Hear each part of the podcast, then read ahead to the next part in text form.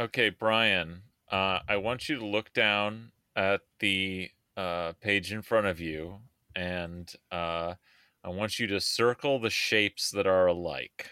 Okay, and just continue on with that. We just want to know, as we bring you back in to the podcast, we just want to gauge the level of brain damage you received from COVID. Should I draw a clock at the end? We're gonna get to that. Does this photo look like a butterfly or something else? I definitely achieved a level of brain damage from it. That part is for sure. Most notably, the brain damage I achieved was when I went to go. So because of my job, I have to get tested. Like if I test positive, I have to have like a negative test to go back to work. One of the few jobs that do that still. Well, we can get into that, whether I need to do it or not. But, you know, let's just say they leave that open ended. But so I've had to go back to this testing station, which is very conveniently located right by my house. And because this is for the first time I went to the testing station while being like actually sick, I was not in the mood for the whole like rigmarole of signing up. So I foolishly just took my insurance card with me and just handed them my ID and my insurance card. So no, you've been saying for years, stuff. Don't do that. Don't do it. I know. But that, you know, not doing it involves like extra steps. And I just didn't want to do the extra steps. So I've done it. No, Brian, I'm going to tell you right now. I know what one you're talking about, the county one run by UW on Aurora, right? No, I went to the different one. I went to the walk-up one that's at the, hilariously, at the old tuberculosis hospital up the street from me. Oh, you went north. Okay. Yeah. Well, I don't know who runs that then, but the ones run by UW, I would walk up and, you know, not having signed up and not give them my shit. And yeah. UW is like uniquely good on that front, though. A lot of ones aren't that lenient. Yeah, that's what I've done previously, and you know, but this was just purely like, okay, I just don't want to fuck with it. I just want to get through and get tested, right? Yeah, because you know, people say when you get like, oh, I got COVID, and it didn't feel bad at all. No, I was like fucking sick, and so. I did that only to wake up the next day and pull up this tweet from a guy who tweeted, a cool thing that happened today is I received a notice from my health insurance that a free COVID test I took on April 3rd has now revised its cost, and I actually owe them $170. And man, did I feel stupid. So if that is me trying to circle the shapes, you know, I failed the test. I should have just said, Brian, fuck, and I don't have insurance. I mean, this is just kind of the same thing that we do. This is, you know, our show is kind of a do what we say, not what we do, because, you know, we also kind of missed the boat on the PPP loans, too, for our podcast to rake in millions of dollars just on our you know, Magnolia Mindset LLC's massive, you know, corporation. Yeah, that we got an above-ground pool for Greg's boat.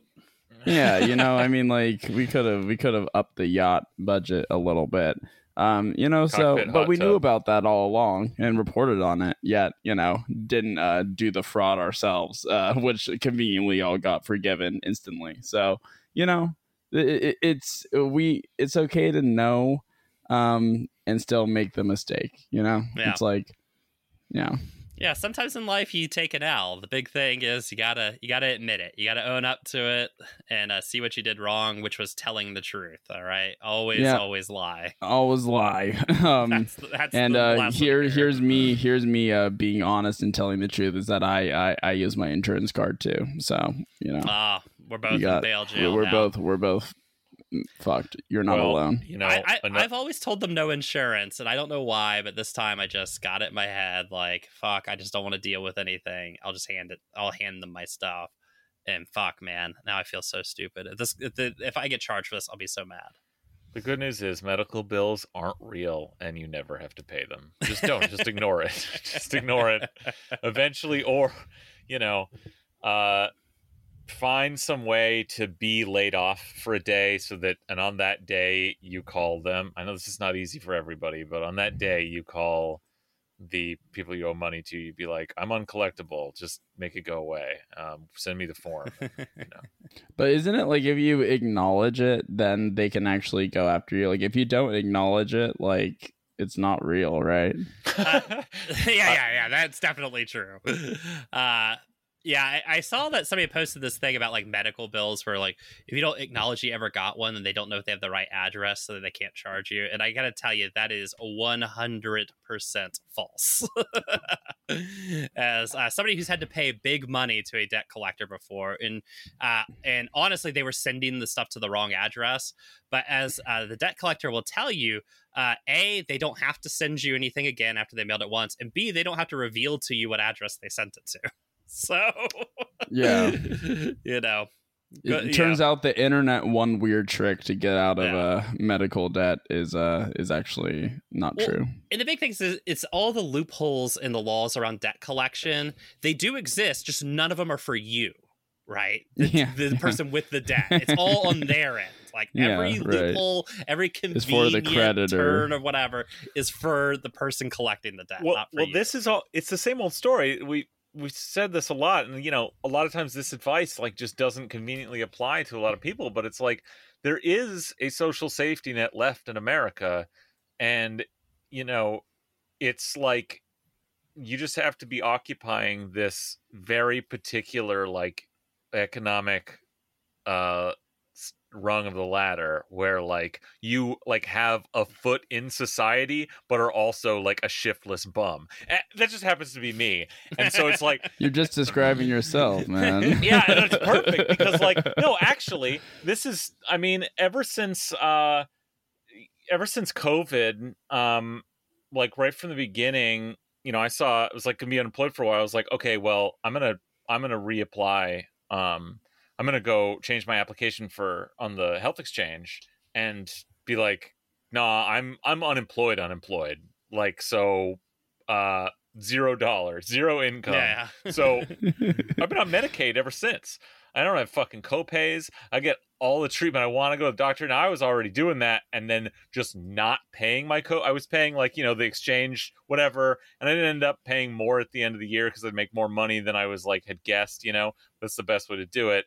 And then I would just never pay any of my copays and just wait till I was unemployed to call UW Medicine and be like, I'm a shiftless bum.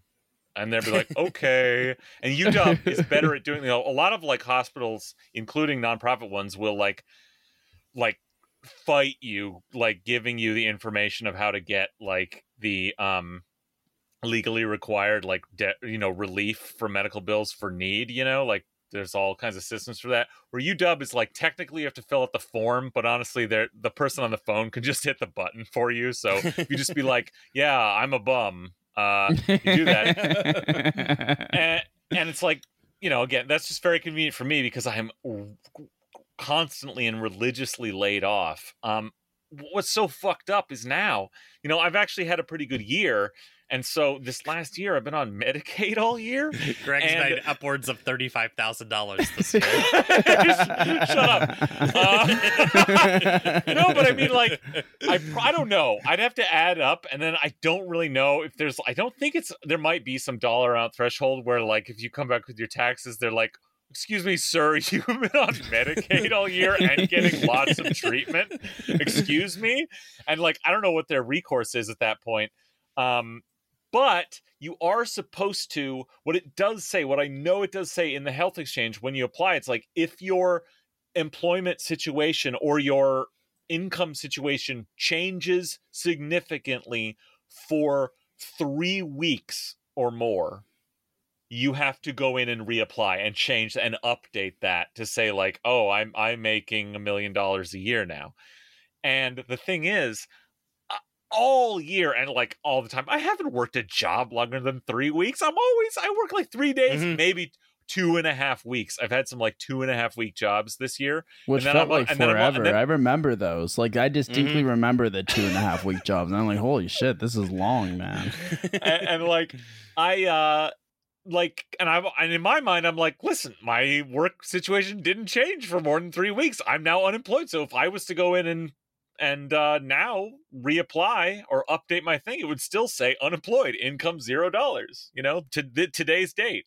And now I'm coming up on this job I'm on. I have been working 50 hours a week, full-time plus overtime, like all week for now over 2 weeks. This, and I'm scheduled through the end of this week. This could be 3 weeks. Fuck. So not only am I like dramatically overworked beyond like all human reason, and certainly against my own predilections, but I'm running on this real quandary, and it's like, do I just get out of that last day of work just so I don't have to, you know, in my own mind, that's probably wrong and I'm probably fucked anyway, like have to change.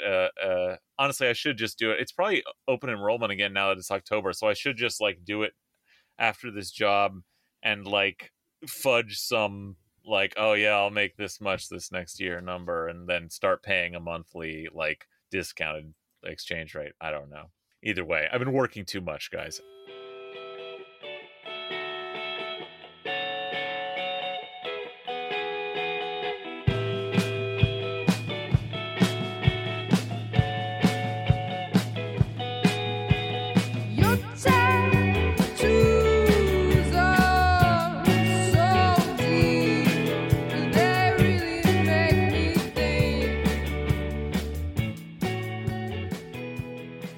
Welcome back to Mechanical Freak, that podcast on the bleeding edge of neoliberal dystopia today. And folks, let me tell you, the gang's all back.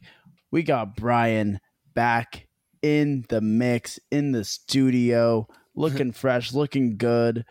You know, you got the treatment that Trump and Biden got, right? Like the experimental drugs that made you like bisexual for a little bit. Yeah, best week of my life. you just went up to UW and you're just like, I can kiss everyone here. I can kiss you. I can kiss you. Exactly. And if you want to feel better about COVID, that's the only way to do it. That's the only way to not get long COVID. Actually, if you didn't take this drug, then you actually you have long COVID. You just don't know it yet. Yep, exactly. Don't get long COVID and still have strong antibodies. This is one weird trick, Mechanical Freak exclusive. And we have... I'm not going to apologize. I did want to make it all about me, but seriously, you know, now that we're back, like, are you feeling okay? You feeling good, Brian? Actually, I'm feeling better, but I was like legit sick for like 5 days. It was not a good time. And part of the thing of having it, this is actually the first time I've had COVID since the outbreak started. So I'm pretty sure I had it in like February of 2020 when it first started. Nobody knew that it was here yet, but since then I've avoided it. And my goddamn students in the first day of school gave it to me. And I was legit pretty sick. And one of the things that's really cool about being sick with COVID now is every workplace has created extremely ill-defined rules about what you should do when you have it. So I knew at the very least, because I felt sick and tested positive, that I should take 5 days off. But then what constitutes being able to come back is extremely open-ended and unclear. I've chosen to interpret it as I should not be COVID positive anymore, at least. But you've also chosen to keep testing, which sounds like that's more self-motivated. Yeah, and I do know that from some other people working teaching jobs that the official policy at some institutions is once you've tested positive, wait 5 days, don't ever test again, come back. Yeah. So yeah, well, Brian, the CDC says that 5 days is enough. Well, also, we've already been notified that on October 31st, like all the COVID guidelines are out at the college, so we're not doing it anymore. So yeah, I mean, and along with them, the lice guidelines, you know. Yeah, so yeah, I know. Yeah, I mean, that was an insane story about it. I mean, if anybody had any faith in the CDC at all, them coming out basically being like, nah, kids could just go to school with lice. Don't worry about it. Yeah, that like place fuck where they you and your kids. Give the lice to everybody. Yeah. And the whole reasoning behind it was, well, we saw in a study that, you know, parents are missing a lot of days of work because their kids get lice and then can't go to school. And so they can't miss that work. So sorry, the kids got to go to school. And, you know, anybody that's worked with young kids, it was so funny because people were like, well, it's not like the lice like fly across the classroom. The kids have to be touching each other in order to like transfer it. And it's like, you know, a lot about children, I can tell, right? The kids have to touch. What are you talking about? Lice was I had like the Jackson 5 fro like back in like fourth grade, like in elementary school. Yeah. It's quite a picture, you know? But so like, you know, my hair was like a mansion for lice. Mm-hmm. We had like lice outbreaks. I was like the fucking like Bellagio Hotel in Vegas, dude. It was crazy. Yeah. And it was a nightmare to get off because you had to like go with a fine tooth comb in my hair and like, oh my God, dude. I remember like that was probably the most pain I've endured like in my life, maybe. Like I still remember just how painful that was. My mom had to go through like a lice comb in that like big hair, man. Oof. Yeah, I do not recommend it. They really do spread quickly in a classroom because children, little children, are the ones who tend to get it and spread it, touch each other. And they put each other's hats on and all sorts of other stuff, all of which spreads it. And, you know, so for the CDC to come out and basically be like, yeah, we've known forever that this, of course, will cause like lice infestations in school. And the problem is the reason why you isolate kids is because once it starts spreading, it gets really hard to like pin it down, you know. But they're basically like, no, we'll just turn the schools into giant lice factories because otherwise, you know, the economy might lose a nickel. So, well, tough luck. I mean, it is a shift. Like, lice is a really like historically like symbolic infestation, you know, of like a poverty class, you know, of the wretched of the earth, you know, it's a notch above like fucking leprosy, you know, it's, you know, it's a slur. It's like, it's what you call people you don't like, you know?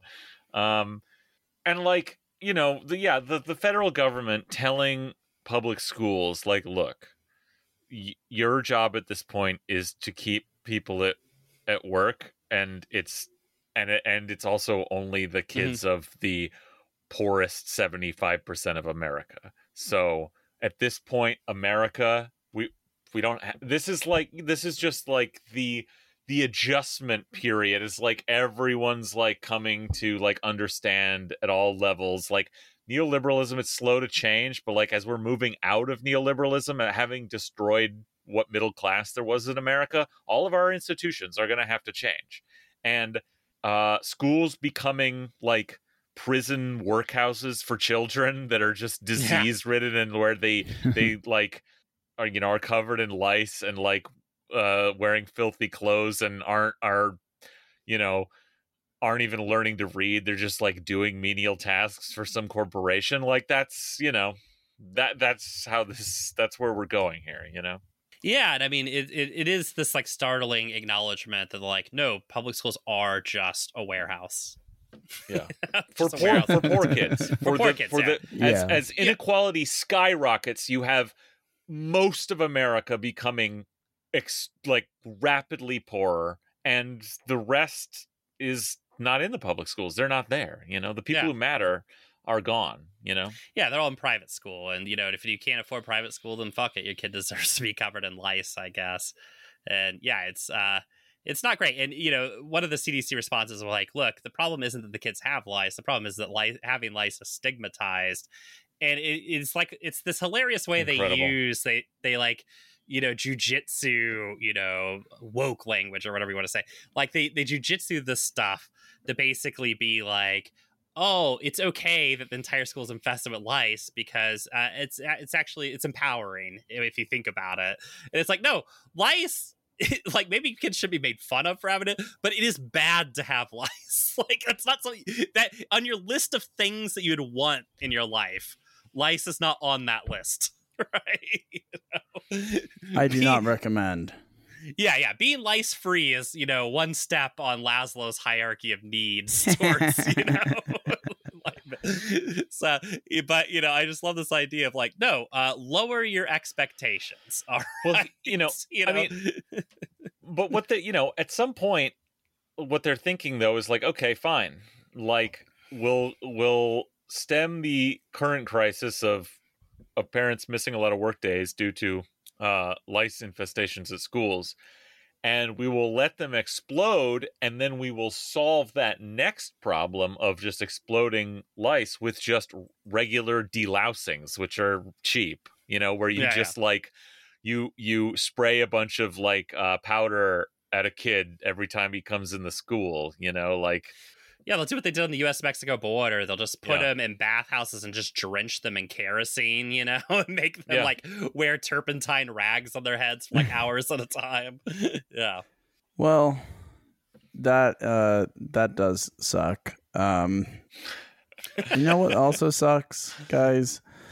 When the SEC starts knocking on your door. Don't you hate it when that happens? It's college football season, right, Munya? And the SEC, if you saw the Alabama versus Arkansas game on Saturday, it looked like Arkansas was gonna actually rout Alabama. They were doing touchdowns like no one's business. Alabama was making stupid ass mistakes. But the one thing you got to know about watching Alabama football is that once you see that final score, it was never close to begin with.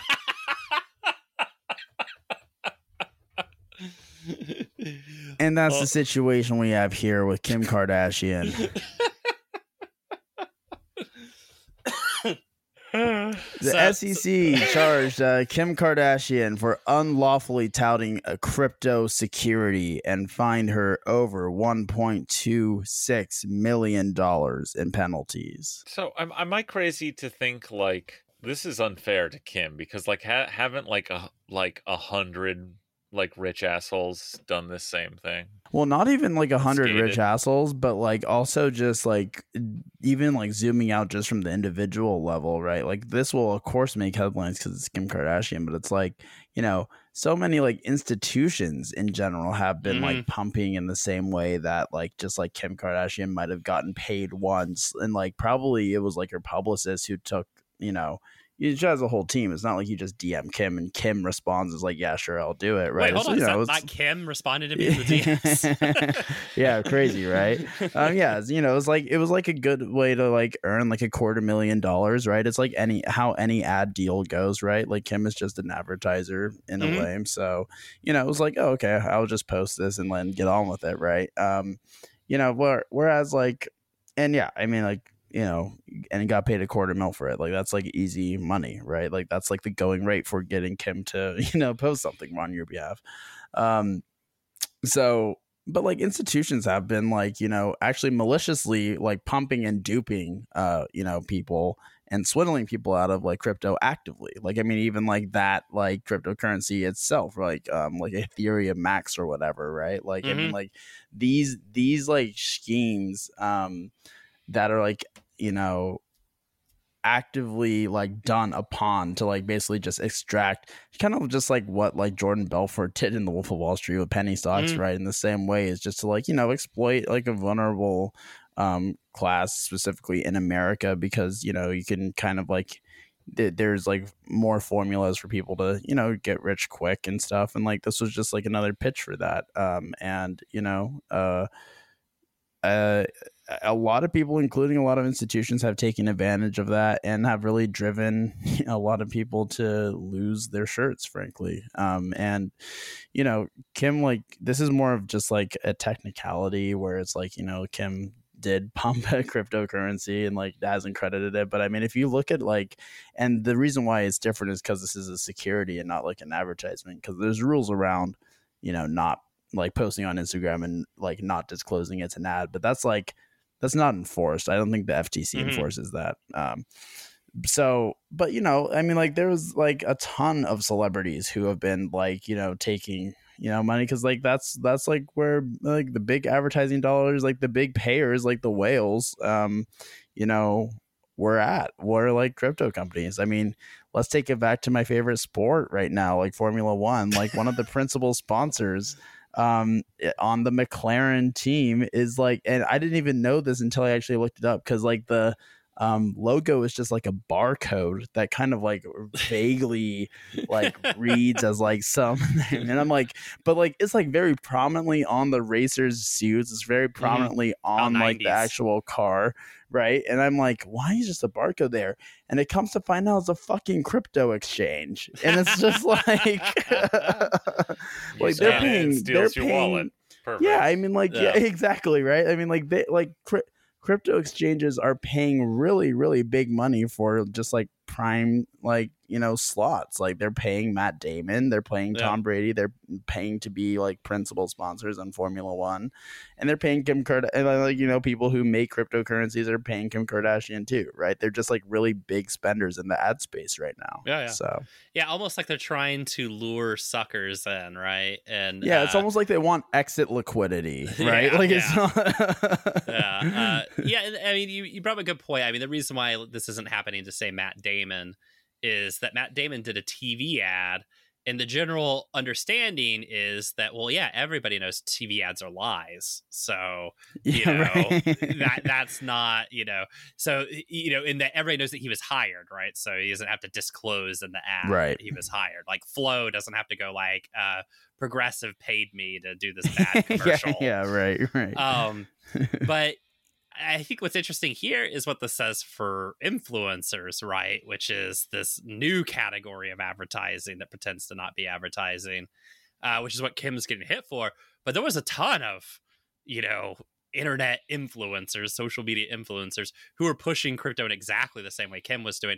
And the SEC is clearly doing this to make a statement, right? Like you don't put Kim Kardashian on charges unless you're trying to make a statement. And I think the statement should be for those small level influencers.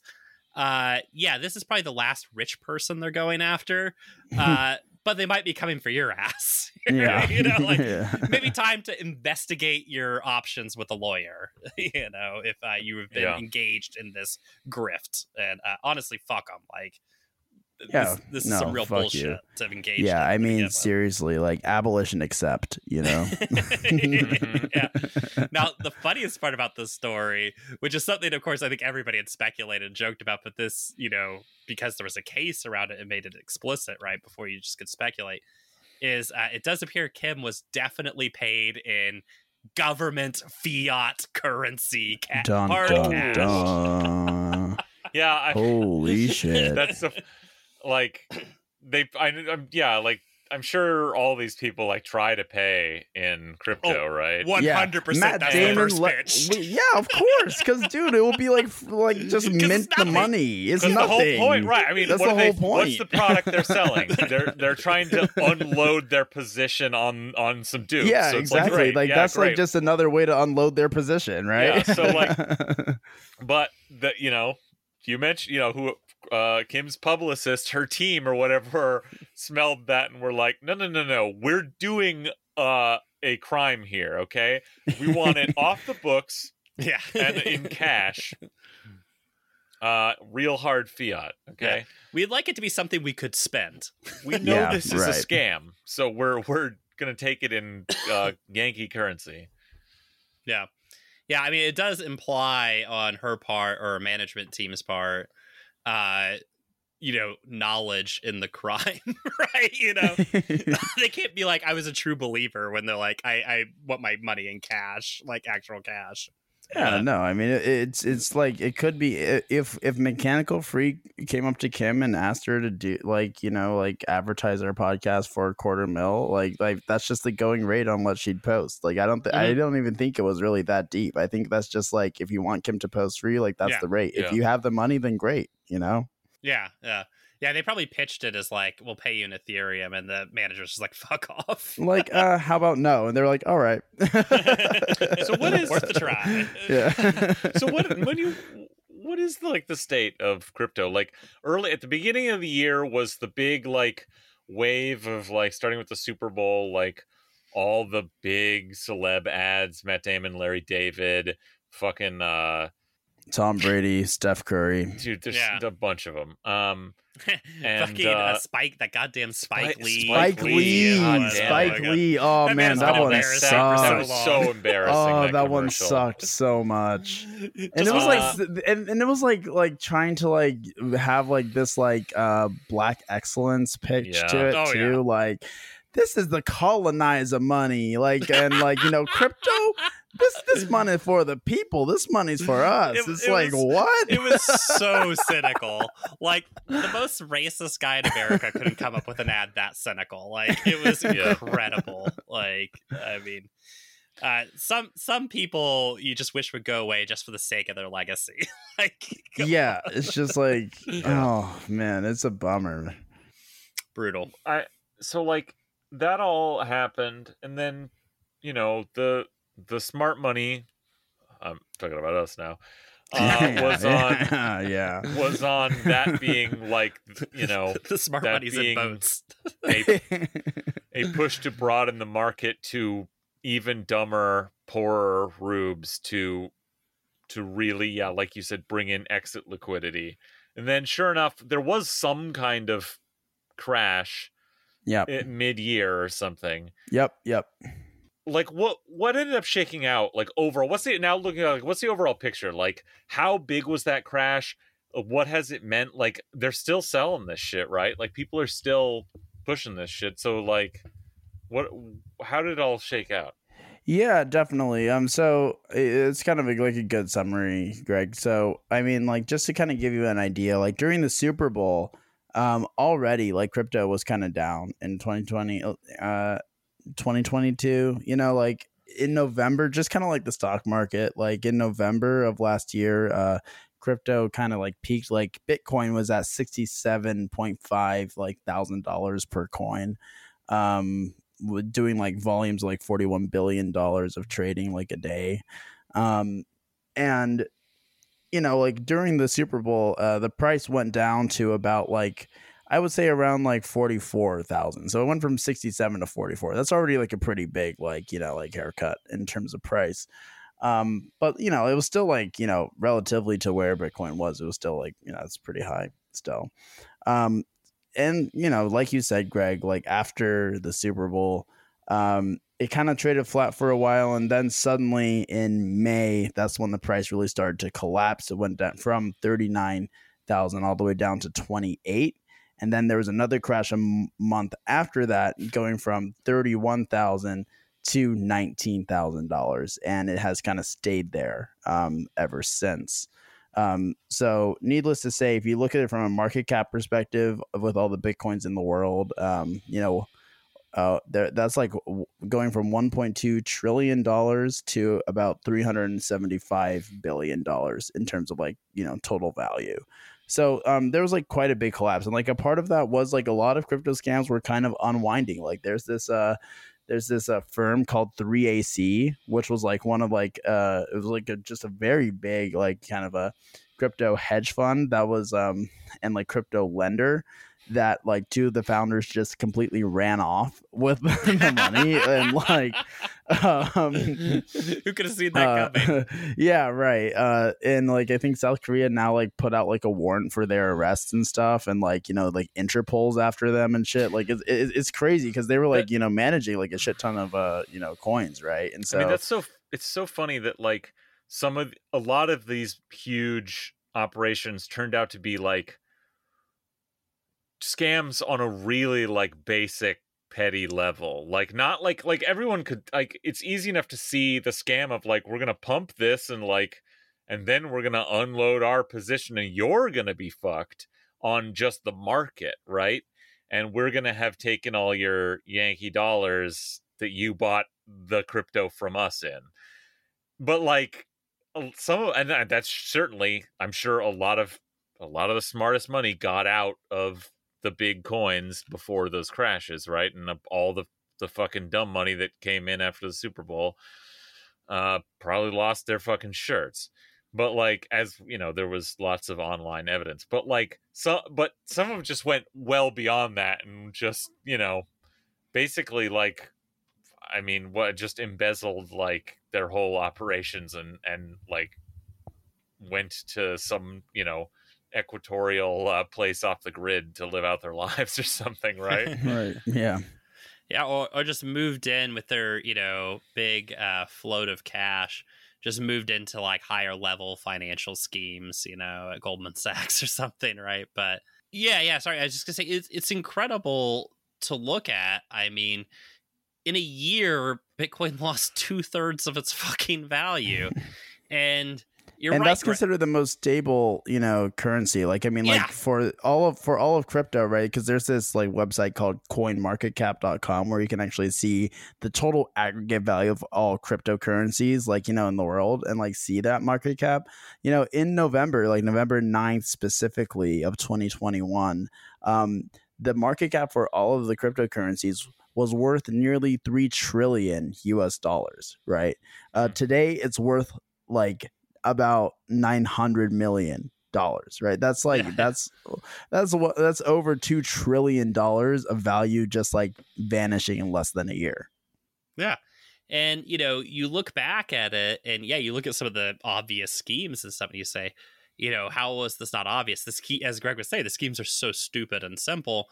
But if you went back to like the railroad schemes of the late 19th century, the same thing, or the stock market schemes of the 20s, or the stock market schemes of the 90s, or of the 2000s, or currently. But if you look at all this, they're all incredibly simple, stupid scams, which is you lure the dupes in, then you take their money and you leave. And because you have a lot of money to begin with, A, that allows you to do this, and B, allows you to get away with it, right? And the thing about crypto, like with all these scams, is the sophisticated part of it that you call it that is the hand waving to pretend that this isn't just theft, right? It isn't just, yeah, exactly. Which is like the constant yelling of technology, mm-hmm. blockchain, and just saying words like that confuse people, right?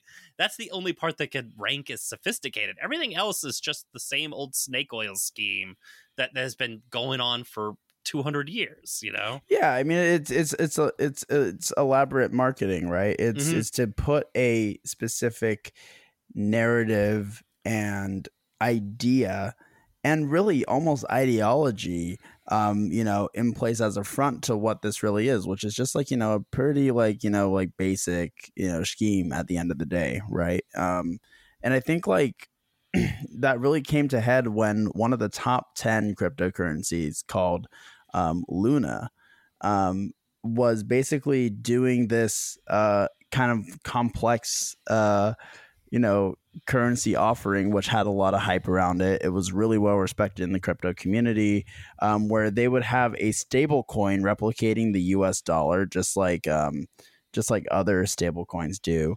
But he said instead of like just having US dollars back that, which is like what, you know, Tether and some other companies like claim they're doing, which, you know, in reality, I highly doubt that they have like 1-to-1 US dollar to, you know, their crypto. But anyway, that's like the system they claim. This was like a totally different one where they were like, instead of actually like having the money back it up, we'll just have algorithms actually basically like if our stable coin gets like above $1, we'll just trade this other security to bring it down. And if it brings it down, then the algorithm will buy it up. So it'll like just stay there. Right. And so it was just like, oh, well, the algorithm will just correct itself with the market. And it's just like using just like basically market theory alone in itself, mm-hmm. instead of actually having anything to back it up. Right. Like just pure, like kind of like financial engineering to keep this at $1. So, and that, you know, that worked for a while until it suddenly didn't. Right. And then it just like suddenly like nosedove and like collapsed and like, you know, and there was, I mean, this is like a lot of people were invested in. So, you know, the idea was that, oh, as like this algorithm continues to like, you know, buy and sell this to like keep it at $1, their second currency, which was like the one that you bought into, was just going up and up every time it would do that. Right. And then suddenly it just like went to zero. And I mean, like about like, you know, 58 billion, I think. I mean, I'm kind of making that number up, but like, mm-hmm. it was around like that level of like, you know, number, mm-hmm. Just vanished instantly. And like a lot of people lost their shirt. I mean, like I remember going on the subreddit and like the suicide hotline was like the top, like voted post on that shit. Like, I mean, it was brutal, man. So yeah. How are people still like selling this grift now? Being like, look, man, it bottomed out. It can only go up from here. Is that look, it's obviously a scam, everybody, but that doesn't mean you can't make some money in it. You know, I mean, that, yeah. So what true believers or really just like people who are still pumping crypto in general are calling a crypto winter, which they're basically using as like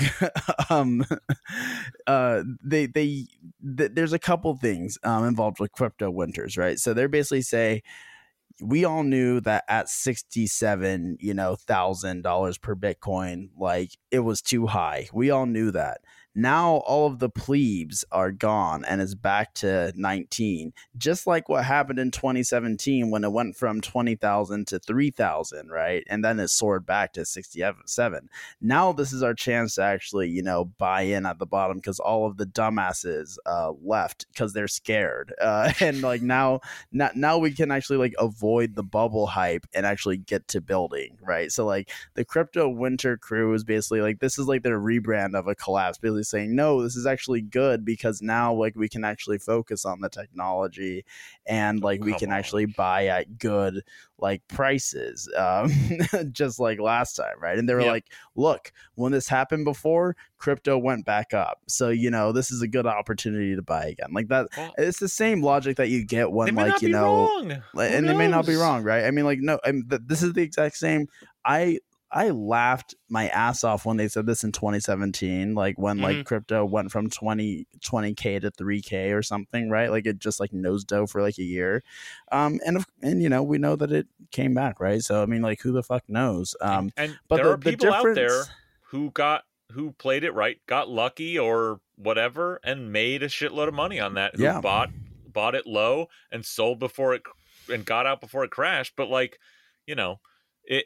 it's not going to be the guys. It's not the people who bought in because of Matt Damon on the Super Bowl commercial. Well, it's not going to be you, average American, right? I mean, no. It's the whole thing of like going into the casino and saying, "Well, I saw a guy win money at the casino once, therefore I'm going to win money." It's like, well, that's not really how it works. Like, yes, I understand that somebody has won money here before. But that's why the machines all flash and make a lot of noise when somebody wins. Yeah. And, I like to think about like we do on this podcast, I really like to think about like what forces actually drive this and why does this actually exist, right? Like, sure, like the Rube's buying stuff because of Matt Damon. Like, sure, that's like kind of like a funny... I would argue that it's a funny sideshow to what's actually going on and why crypto is even such a thing in general right now, right? Like, yeah, sure, there's like, kind of railroad type scams. So if you look where the smart money is really investing, and I want to specifically talk about like Andreessen Horowitz, A16Z, led by Mark Andreessen. He's the founder of Netscape, went on to, do a lot in the venture space, is like one of the basically like tech gods that people worship, like one of like the few like rich people in tech that like are just like worshipped like crazy, billionaire, sold Skype to eBay and then like sat on eBay's board, bought back Skype and then flipped it to Microsoft, like and A16Z is like one of the largest like venture capital firms in Silicon Valley, and of course like venture capital firms in general in Silicon Valley are involved in crypto, but to a very unique degree. A16Z is known for like basically pushing crypto to the extreme. Like they are the ones like actually backing a lot of crypto projects, right? They're the ones that are, having like almost like building like an ideological base for like why crypto really matters. There's an embarrassing interview with Mark Andreessen, like trying to explain it though. And when people are asking follow-up questions, it kind of gets lost in the mix, but I think that the reason why Mark Andreessen is so passionate about, Web3, right? Like, other than like a money-making opportunity, like just to give you an idea, I think they closed a crypto fund after the crash that I was speaking of, and interest rates rising, which is also, I think, a reason for, crypto falling because like the liquidity is just not really great anymore. But after that, they raised upwards of $4 billion for a new crypto fund to invest in new crypto projects, right? And that, I mean, like that like blew people away. But I think why he's like so giddy about this is because, you know, Web3 among Web3 is basically crypto, right? It's a rebrand to you know, describe like, you know, crypto and blockchain and everything. So I'm just going to use that. They couldn't sell the currency thing anymore, so they're like, oh, it's a whole new thing of tech commerce. This is like a whole new like, well, you know, Web 2 was like is like what we're on right now, and like now like Web 3 is like kind of the future, and this is like with the infrastructure that is going to be built on. But you know, if you take a look at like what that actually means, right, in context of crypto, like NFTs are an idea that you can like commodify basically everything and have like, you know, private property rights to, you know, basically anything, and like extract a fee. Like if someone wants to license that, right? Like the whole promise of NFTs, right, in theory is that if you own the NFT, you basically have licensing rights, like, and you can like, you know, license out this thing, and people will owe you a fee no matter how much. It doesn't. Same thing with like, you know, if you buy into for the first time ever. Yeah, rent seeking in the commons, right? Basically, like, what if we enclosed it? Just to show right. No, like, what if I owned like a meme of an NFT, and I got to like charge like, you know, a fraction of a cent every time it's used? Like that's like the utopian idea, right? Of like of NFTs. Yeah. Everything enters into the world of commodity exchange, that greatly humanizing environment that we all know and love. Yeah. And, you know, the web as we know it right now, which is known as like Web 2.0, right? Like the internet, you know, it was built on these open protocols, which have not been privatized, right? As much as there's like a lot of stuff that is private, like, you know, a lot of like large tech companies had a lot of different patents on stuff, right? But like as far as like the like core of the web, right? The core of the internet, it just happened because, you know, maybe it was like, you know, researchers in the government and stuff, and researchers at universities like primarily kind of like brought the internet to its, you know, core. And like the way that it manifested was that a lot of these protocols that like, you know, fundamentally power the internet are really free open source protocols, which cannot be privatized at all, right? And so whenever these protocols are used, that is just like a protocol that is open source just being used. And so no one can charge a rent on it. No one can charge a rent on that. And that I mean, that is billions of dollars in potential rent seeking that's just not there and will never be there on the current web. And I think the founder of Netscape, you know, Mark Andreessen, and a lot of tech billionaires really, really resent that a lot. And Web3 is their opportunity to completely reverse that. You can't reverse that in Web. Like that Web 2 is already built, right? So if they're pushing this new entire infrastructure saying, hey, we should just build everything on this thing, right? Like that's a lot more efficient and stuff. That's super interesting. So this is like Facebook's Meta shit, right, is about Web 3, right? And the way I've heard it described is like that they're in this maybe more like immediate consumer end way, they're trying to enclose you in this like bubble on the internet where you're into their part of the internet, so that all your transactions are going through them, all your commerce, eventually all your entertainment. Yeah, so it's like a walled garden, basically. You know, and by building a user base in that, they're just able to seek those rents on everything you're doing, whether even if some other company is a service you're buying, you're going through their bit of the internet, so they're charging a rent on that. And maybe what you're saying, and like that's the easy to understand, that's like the consumer transaction. Yeah, but what you're talking about is also, by building these like new walled gardens that are based, that the stuff that is used to run them is based on proprietary code that every company is then forced to use and go through, that on this back end level they can charge rents every time just the internet works, if they manage to do this. Yep, that's exactly right. Yeah. This is like pure neoliberalism, right? It's the invitation to get every hand in the exchange possible in order to A, make the exchange as expensive as possible, make the product as shitty as possible, and to make everybody involved as miserable as possible. I mean, it's perfect. It's everything the internet should be, honestly. How do you do that, though? How do you pull this off? I get, like, the business model of, let's say, Meta with the metaverse bullshit is like, well, they're going to try to do what they've done before with Facebook, which is have an online space that draws people in. I mean, sounds like a bad pitch to me, but because it sounds like it sucks, their metaverse product. But like, in theory, if they were able to do what they did with Facebook, which is have a bunch of users come onto their platform, then, you know, they're able to control the commerce that passes through it.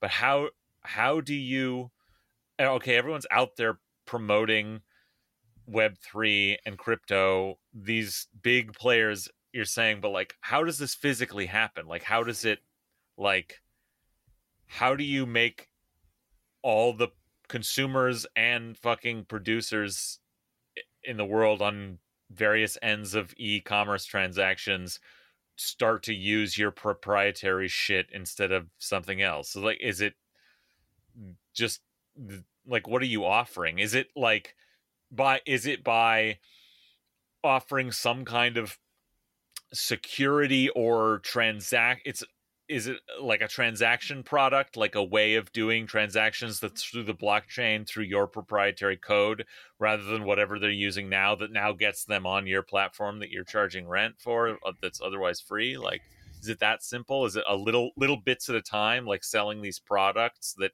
then become what people rely on? Or is there something else I'm missing, you know? Yeah, I mean, it's a good question. I think that this is where when people, especially thought leaders in the crypto space, are kind of asked this direct question, the answers kind of become a little vague and confusing, honestly. I think that it will be something that's incremental, but like, the idea basically is that in order to have basically weighing off what is like the internet that we know today, which is like Web 2 and go to Web 3, you'd have to create completely different infrastructures and protocols and have to convince people that it's actually better to be building on, you know, this infrastructure, which, by the way, doesn't exist, right? Yeah, you need to actually sell it, and you sell it to developers, right? I'll say just in terms of the currency and enterprise, of course. You know, just as far as like currency wise, transactions are much more inefficient on the blockchain than they are like, you know, and like, in so life, I mean, this is just like, so the currency is one small application of like what they, you know, believe, like, you know, this whole, you know, platform can be, right? But like, just as like a proof of concept, I will say that like, you know, like it's a horrible experience to you know, transact over the blockchain. It's versus very not, efficient. Right?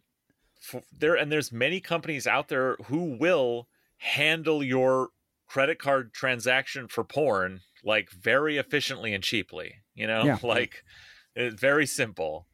Well, I mean, it's interesting because if you think about it, we've already seen these sort of things take over, you know, not Web3 exactly, but this similar mentality of, what's a way to get more middlemen involved in every single transaction to siphon the money upwards at like higher velocities, right? Right. And, you know, without creating anything new, right? And, you know, if you look at stuff like DoorDash and things like that, you know, restaurants used to deliver food. They just used employees to do it, that they had to pay like a wage and things like that. And phone, they had to pay, you know, AT&T or whoever. Yeah, the phone company, right? And, you know, like those employees would get paid wages, right? Standard wages. And they would deliver the food usually at a reasonable time, at a reasonable level of and they quality, might even get a tip. Right? Yeah.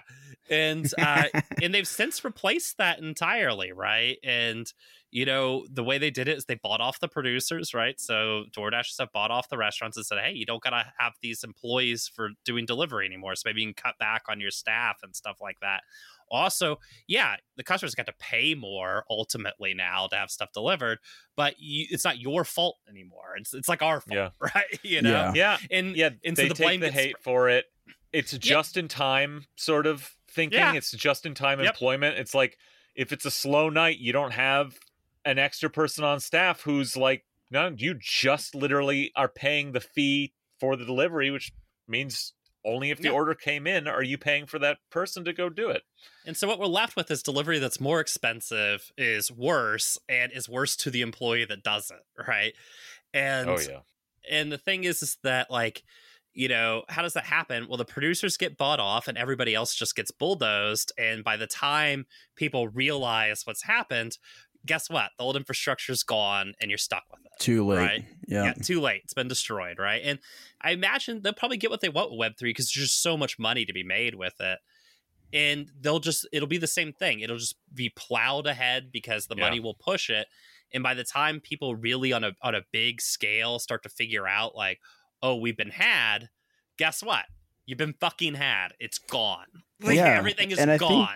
I think this, you know, the spectacle of cryptocurrencies is part of, like, kind of the distraction of, like, what's really even going on, right? Like, that's, like, when we think about crypto, we really do think about the currencies because it's fucking crazy. One, two, it's like, you know, we're talking about trillions of dollars in a market, right? That's of, like, just, like, digital currency. That's, like, something. But ultimately, like, this is just, like, one proof of concept. I think of, like, a much bigger plan, like, you know, a lot of, like, weird grifters get created through it, like any just, like, kind of, like, shady market, like, you know, it will attract, like, the biggest weirdos in the world that are, like, funny to laugh at. But, you know, at the end of the day, right, this is, like, one, I think, you know, small piece of a much bigger puzzle that, you know, I think capital and, you know, a lot of, you know, Silicon Valley, like, you know, utopian, like, futurists are really trying to, like, place together, right? These, like, billionaires and venture capitalists really do have a long-term vision that's more than just, like, we can do these railroad schemes and, like, get out. Mm-hmm. A lot of them do have that idea, but I think also, you know, there's a reason why crypto projects in general are, like, raising such big institutional money, right? And it's not just for, you know, like, petty schemes, I think. Yeah. What I think too is the center of gravity in American capital and now European capital, et cetera, as the center of gravity move towards finance.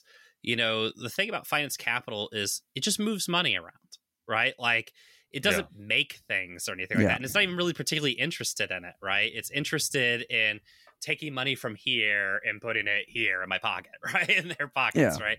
And, you know, the crypto scam to me just always stunk of all those things, which is, this is just what you do when you have a lot of money sitting around personally and you want to use it to generate more money by essentially just luring people into things and, like, taking their money away. And Web3 has that same feel of, like, what if we use this money to take this thing that really has no value, which is the fucking internet, and we somehow just attach a ton of rents to it that people then have to pay, right? And in the end, does it make sense that anybody has to pay a rent to use the internet? Obviously, no. It's fucking stupid. But doesn't mean they're not going to do it. And, you know, I mean, I don't think that there's, like, a really good argument to be made for, like, landlordism, but it's existed forever. Right. It's totally. Yeah, I mean, as we know, forever. If you're a listener to this show, like, the best ideas or maybe the most optimal for people at large do not win out. Right. Like, that's not how it works. Just because it's like just because it's, like, better for people overall. And just because, like, a worse option comes up doesn't mean that that worse option won't be, you know, adopted ultimately. So, you know, I think it's, you know, important to be diligent and just, like, you know, pay attention to, like, you know, a bigger picture of it. What we can do about it, I'm honestly not sure, but it's an interesting development, right? Yeah. You can still, I'll tell you this. This is, you know, maybe this is Web 2.0 I'm talking about, but, you know, on Brian's analogy here, which I think is a good one, at least now, for now, you can still call a restaurant on the phone. They may be surprised to get your call. and you can still say, I'd like to place a to-go order. And then there'll be, like, a pause, and they'll be like, yeah, okay. And then you'll hear them, like looking around for a pad and a pen. And then you tell them your order from which they're, and you can still read all their menus on their Flash websites that they all still have. And, you can then go walk to pick it up. And you can still do that. Now, maybe it'll be easier since the internet, you know, part of its function was to, like, put, like, brick and mortar commerce out of business and, like, have a new group of people, like, take money out of all your purchases. Maybe because there isn't that like standing like edifice that the food has to be made at. Like maybe it'll be easier for them to make the final like shutdown of, you know, to shut you out of the ways these older protocols that we're using. I don't know. What Greg is advocating, if I could translate this, is everybody switch back to dial-up. All right, hell yeah, just 14K modems. It made a cool sound when you logged in, you know. Yeah, that's the only thing that could help us. Yeah. Well, speaking of bad purchases, I'm going to talk a little bit about good purchases. Yeah, let's do it. And maybe you guys could explain this to me a little bit. Just one question. What is Liquid Death? I see it everywhere. And I got to say, the more I see it, the less I understand it. Well, Brian, have you ever thought of, I'm kind of thirsty. Let me get a pint glass and turn on my faucet. And water comes out, right? Mm-hmm. I just stick my mouth under it like my cat, but... Oh, well, that's cool, too. I mean, that's a dude's rock moment for sure. Liquid Death enables you to do that with the aesthetic of you drinking a beer can. What? So you can look like you're drinking beer when really it's mineral water. I just don't know. I mean... It's baffling.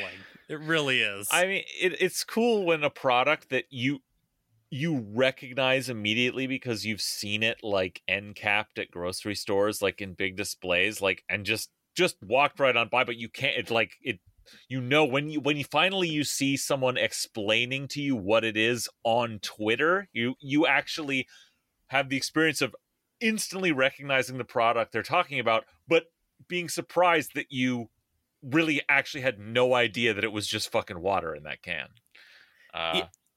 Yeah, and it's not carbonated or anything. It's just fucking water in a can. I think it's just water in a can, yeah. Well, like, this is like, this is some deja vu here because, like, this part of this discourse is just a replica of 20 years ago, the bottled water, like, oh, it comes out of the tap, you know, like we went through this and look, man, like everybody, like yeah. Bottled water is everywhere. And then more recently, the explosion of lightly flavored carbonated waters, which also, you know, when those come, it's like, what am I supposed to be drinking? This like this water that's carbonated, which is weird, but barely tastes like anything. And you know, I wasn't like fully that skeptical when the Canadian stuff came on the scene, but it is my only source of liquid at this point. So. Well, I see. Look, even Brian Platt is drinking a LaCroix right now instead of a fully sweetened Coca-Cola or Dr. Pepper. The difference is that at least LaCroix is both carbonated. On doctor's orders, that's the difference between you and me. Doctor's orders. But no, the difference is that LaCroix, which makes it like a reasonable product, is it's both carbonated and flavored, and so then it just goes into the diet drink category, which you can't easily do at home unless you buy one of those like. Unless you violate BDS. Yeah. Unless you like kill like a maid in a Palestinian concentration camp. Also, you can't get good flavors out of those things. I'm sorry, you can't. That's like. There are no... The flavors that they sell you are dog shit. Yeah, it's like homebrewing. Have you ever drank anybody's like homebrew beer? Yeah. It's disgusting. It's like you're an animal. Just go to the fucking store. Yeah, waste of time. I would love to be saving some money, like carbonating up my own homebrew LaCola. I've tried it. I never bought the machine, but to test the feasibility... I bought, plain carbonated mineral water. Embassy. Yeah. And like from Amazon, a couple of bottles of little, like, cola flavor, dog shit. Wretched. Yeah. But Liquid Death It just says mountain water. I don't know. You guys want to answer? You could tell me if you've ever. I've never seen anybody drink one of these. But it's apparently just uncarbonated water. It's just water out of the tap. Yeah, it's bottled water. It's bottled water. Yeah. In a can. Which you can skip like the it's tap water or whatever. Can, like because we've been through that. It's bottled water. It's like Dasani. But why do I want it in a can? So this is like so the if you there's like interviews with the the CEO and like his argument for Liquid Death, which is by the way just like a 3-year-old startup, and why we're talking about is that it is now valued at $700 million. Just astonishing. Almost $1 billion company at this point. And his argument for why like Liquid Death is blowing up in the way that it is, right? It says to be it's on pace for $130 million in sales this year, which is up from $45 million last year. Pretty, astonishing growth. Is that basically like, sober people at parties don't know what to do. American culture is so focused around. Okay, go home. What were the thing we're also not mentioning here? So yes, it comes in a tall boy can, but also the design and the art on the can is like the style and the image like jumps out at you as like. How can I describe this? Like the image that, you would associate the kind of thing that will make sense to everybody. A like mid-century spooky Halloween novelty record. Did I get it right? Yeah, no, that's exactly right. I mean, it has like the D, like it kind of like has like the Guinness or like Miller kind of typeface that with like the. This like a skull, like really kind of like Liquid Death, like like oozing spooky skull. Ooh. What I think like, but to hit a point Greg said earlier, I don't know that we even need to describe this because everyone in the world has seen it on every end cap and every grocery store. I don't know why we were describing this. This is a true op. Like that's all I can think. This is an op, right? To make you think that A, this is a real product. And that B, people are buying it. I just come back to the same thing. Not only have we done like the bottled water discourse, like which lasted for years. Like this was, I don't know, Munya. Honestly, those people were right though. We were stupid to accept it. Well, no, it's a nightmare. I mean, already we should have known that like disposable plastic was like a nightmarish idea. But then, but anyway.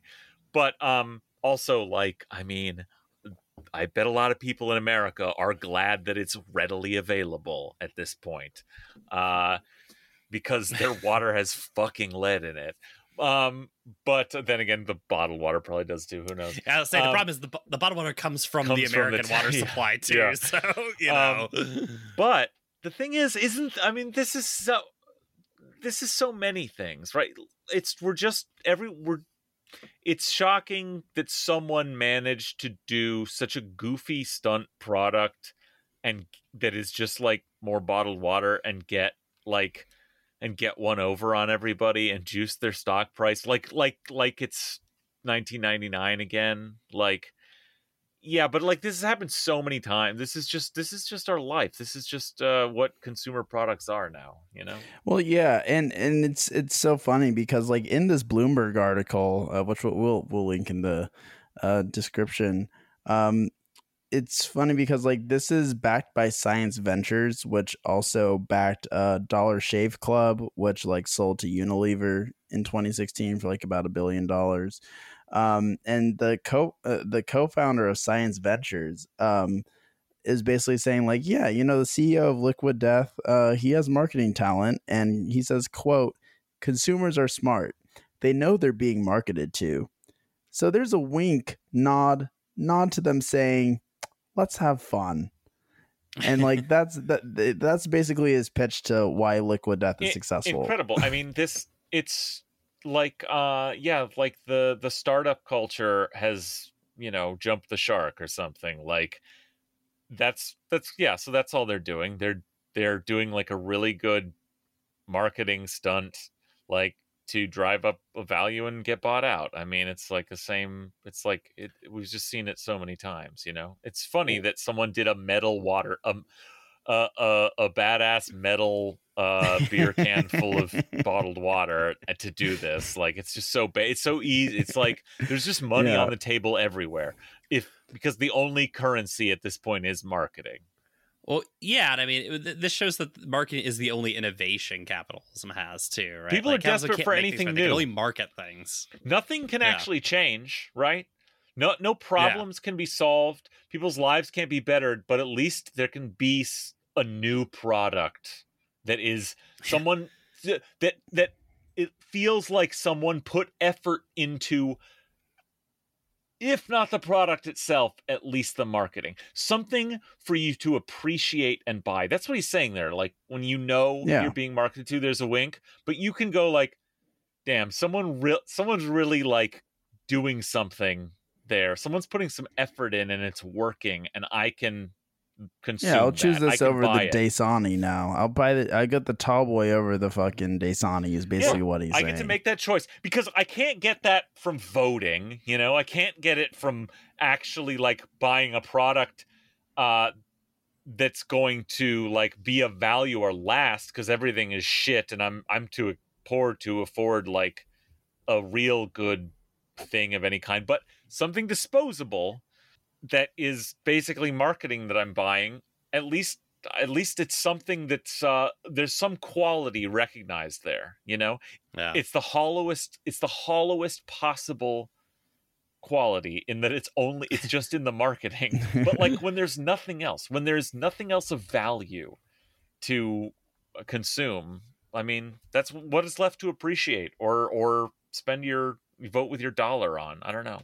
There's an impulse out there to appreciate and direct your consumption toward, and this is all that's left. Yeah, incredible. Well, I think this all bodes well for the future. Yeah, well, you know, they say that they're going to be making more flavored drinks in the future, and he believes that brand loyalty will keep it competitive against LaCroix and Bubbly. So, you know, watch out, Brian. We might see a Liquid Death. That's genius. Like, they come in, how do we get into the now overcrowded water market? The bottled water, then the lightly flavored carbonated water. You can't, it's like everyone's already done it. How do you get in it? Make something generally so stupid and fucking pay grocery stores to put on the shelf that it becomes a meme. And then you can just do what you really wanted to do, which is start selling the shit everyone else is selling. Genius. Yeah. They're going to come out with, but you know, branded flavors of carbonated water, you know? Yeah, as always, the joke's on us. Yep. Well, we're just living in like an epic bacon Redditor's world now. You know, like this is just they won. Like, that's all you can do is upvote. Yeah, yeah. Is that how Reddit works? Is that yeah. No, you know, that's right. I've only seen screenshots of Reddit and the occasional map spreadsheet thread. Yeah, sure. I mean, that's all you need. Don't you're not missing much. Yeah. That's all you need. All right. Well, I think it's time to crack open a Liquid Death and, you know, kick back and relax and say goodbye. Bye, everybody. Bye. Bye.